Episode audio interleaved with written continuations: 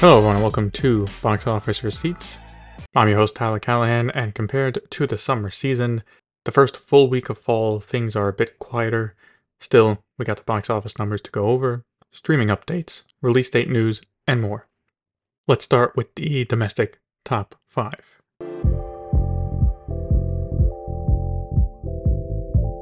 Opening up in first place from Warner Brothers is The Nun 2 with 32.6 million.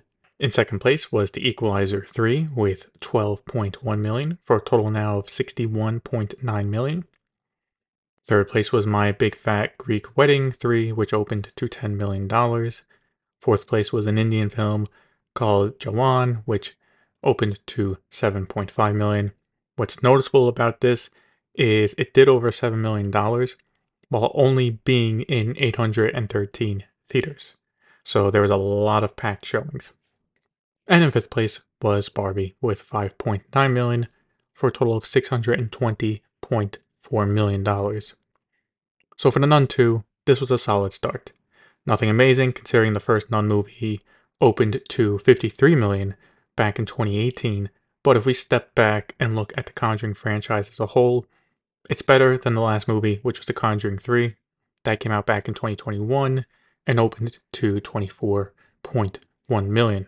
Now, obviously, with it being in 2021, there was still some hesitancy about, you know, going back into theaters, so that probably dampered it a little bit. Uh, but still, this is where we're at. Conjuring 3 did okay, could have done better. The Nun 2 is opening better and doing better than Conjuring 3. And look, horror has been on a great run uh, at the box office since the pandemic, and for Warner Brothers, this franchise has been very consistent for them. So, assuming it just doesn't collapse completely, like The Flash, for example, which personally I don't think it will, then this will be a solid win for the studio. Opening in first place in China is a crime thriller called Dust to Dust with 22.2 million. Should be noted this was only with two days in theaters as it opened on Saturday. In second place was Oppenheimer with 9.4 million for a total of 46.9 million dollars. Third place was No More Bets with 7.5 million for a total now of 515.9 million. And fourth place was Creation of the Gods 1 with 3.3 million for a total of 354.4 million. And in fifth place was Papa coming in right behind it with 3.2 million for a total of 81 million dollars. So for Oppenheimer, it had a decent drop of 55%, so there is still interest in the film However, it's unlikely it will hit 100 million in China. I would say best case for it now is between 70 to 80 million, which would still be really good for it. And there's no doubt Universal would love that. Now let's take a look at the international numbers. We start with The Nun 2, where it made 55.5 million for a worldwide opening weekend of 88.1 million dollars. The Equalizer 3 earned another 11.5 million for a worldwide total of 107.7 million. My Big Fat Greek Wedding 3 earned 2.6 million for a worldwide opening weekend of 12.7 million. Barbie earned another 6.8 million for a worldwide total of 1.4 billion, and Oppenheimer is at 891 million dollars worldwide after earning another 19.3 million internationally. Now, for news in Hollywood, we have an update on one of the strikes with the WGA and AMPTP looking to schedule a sit down for next week to restart negotiations. Hopefully, with this sit down, cooler heads will prevail and a deal can get done. Deadline is reporting that Steven Spielberg and his wife, Kate Capshaw, have donated 1.5 million in relief funds for the strikes, with the money going to the Entertainment Community Fund and the SAG-AFTRA Foundation's Emergency Financial Assistance Program. Good for them. On the SAG side, the only noticeable news was Past Lives getting an interim agreement. While the film from A24 already had its theatrical release, the agreement is important as it will allow the actors to push the film during award season in case the strikes are not over by then. We also have some updates on the Eras tour, with Deadline exclusively reporting that pre sales for Taylor Swift's concert is already at $65 million. So the big question now is can it hit 100 million for its opening weekend? For that to happen, theaters would need to start adding show times as it does run almost three hours. I think it can do it, but it will be close. Cinemark is also offering customers to be able to host private parties for the Eras Tour. We also have another movie running away from Taylor Swift, and that is The Marsh King's Daughter, the first STX film that Lionsgate is distributing. Deadline is exclusively reporting that it has been pushed back, now coming out November 3rd. This is a good move, as let's be honest, this probably is not going to make much at the box office, so you might as well give it the best shot it can get.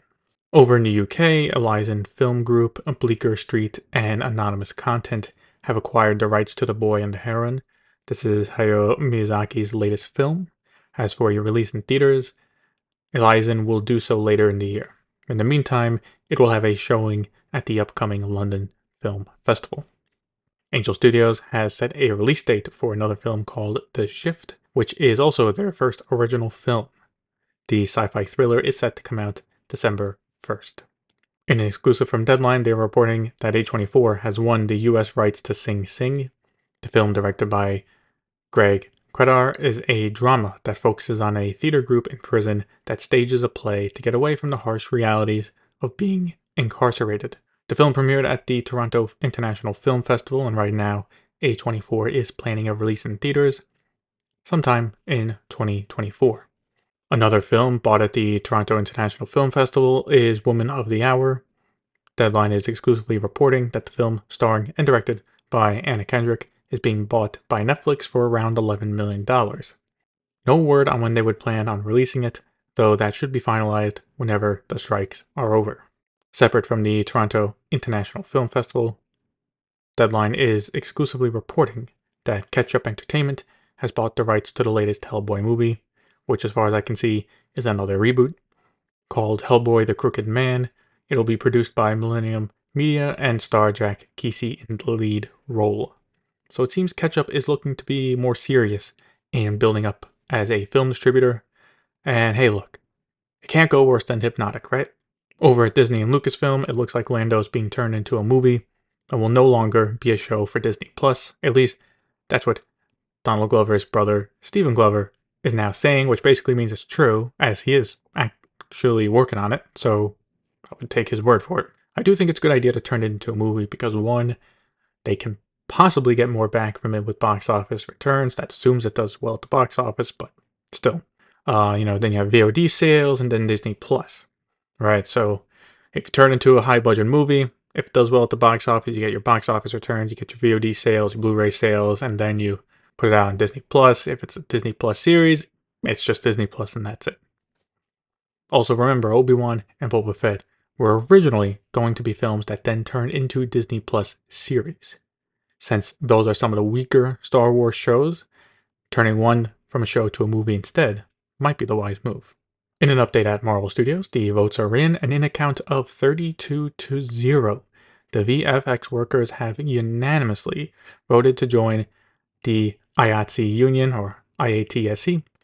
As for what happens next, well, the IATSE Union will now negotiate with Marvel on creating a contract that would cover the VFX workers.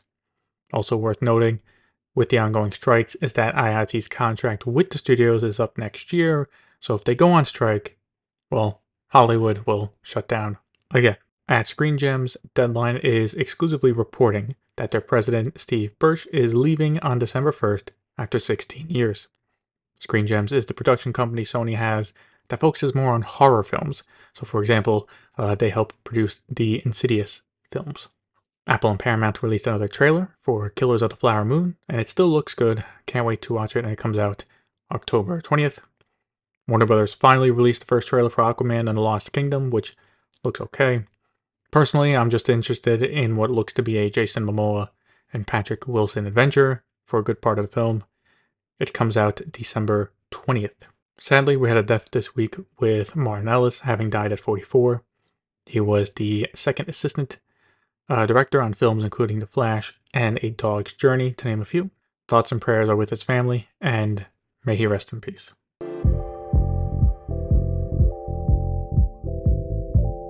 We start off VOD Premium with Max, and I gotta be honest, I'm not happy about this news as HBO has canceled Winning Time. This was the show about the Showtime Lakers from the 80s. Uh, to make it worse, the show basically ended on a sour note with the idea of uh, season three would show the rest, you know, more upbeat, comeback story, all of that. But with it being canceled, uh, we're not going to get that. The creators were basically only able to add one new scene and some text slides to wrap it up. Personally, I really liked the show, uh, but I knew things weren't going well when the season was shortened by, I believe, one episode. Uh, and then during the strikes, actors couldn't promote it. Uh, basically, you had the writer of the book the show is based on saying, "Hey guys, if you can, please watch the show." That was basically the only promotion it got, besides a couple, you know, a little bit of internet advertising. Uh, so you know, look, actors can't promote it, lower viewership, it gets cut. What I didn't like though is since they had time to add the text slides in, shows it kind of shows that this was canceled weeks in advance. And they just kind of waited, all right, final episode's out an hour later. All right, show's canceled. Like, give the show a chance to build up some viewership. Uh, I did, I do take it though that they probably had a decent sized budget, and if it's a decent sized budget, if it's really low viewership, they're probably looking for any way to cancel it. it bums me out, but it sucks. Anyway, enough of me ranting. Next, we have news from Prime Video, where they announced that the Mr. and Mrs. Smith series will premiere in 2024. Originally, it was set to come out in November of this year, but you know, strikes. One show getting a renewal this week is One Piece. It looks like it is the hit Netflix wanted, as they announced it will be coming back for a second season. The only surprise here is the fast turnaround of two weeks since the show debuted, but since then, it has been doing well on Netflix's top 10 chart. Hulu is following in the footsteps of Netflix, Prime Video, and Max by releasing their own top chart list, but with a twist. Unlike Netflix and Max, Hulu's list is a top 15, not top 10. It includes both shows and films, so they are not separate lists. The list will be updated daily. Since Hulu is doing this, I wonder if Disney Plus will be working on one soon as well. Paramount Plus actually has an upcoming movie, thanks to Showtime. They just released a trailer for Heist 88, an action crime drama starring Courtney B. Vance. It will premiere on September 29th. And we finish up with the Nielsen Top 10 ratings for the week of August 14th to the 20th. Suits is still in first place, but change here is that it was watched for less than 3 billion minutes, coming in at 2.8 billion minutes watched. Still, Absolutely crazy this has been going on throughout the summer. The other noticeable show in the top 10 is Ballers, which came in ninth place with 696 million minutes watched. While it is on Max and has been for basically forever, uh, it's noticeable because this is the first full week the show was available on Netflix, so clearly it is getting more visibility there. Who knows? This might lead to more shows being licensed to Netflix from studios. And that is it for this episode of Box Office Receipts. If you want to follow me on Threads, X, Instagram, or Facebook, links to those are in the show notes. Thank you for listening, and see you next time.